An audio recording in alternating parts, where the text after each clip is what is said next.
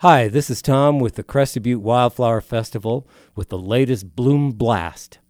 A late summer sunflower family member is the Pearly Everlasting. The flower heads are white, papery, pearl like in appearance. These are actually something called phyllaries, and the true flowers are the tiny yellow discs on them. Stems and leaves appear fuzzy and soft and somewhat woolly.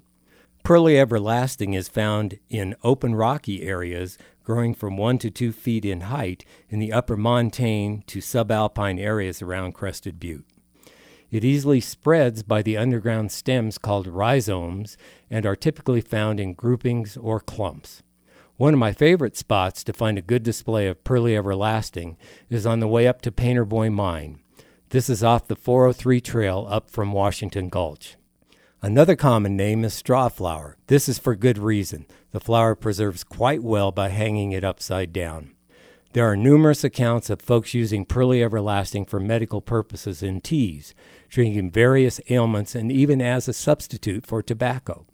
We'd love to hear what you're seeing out there, so please share your observations with us. You can send pictures of flowers you need help identifying at CrestedButteWildflowerFestival.com. And remember, if you spotted a beautiful flower and want a closer view, please be careful where you step. We want to see it too. Thanks for listening. Support for Bloom Blast comes from Rocky Mountain Trees and Landscaping, serving the valley with complete landscape services and a retail garden center, offering a selection of flowers, baskets, trees, and garden center supplies.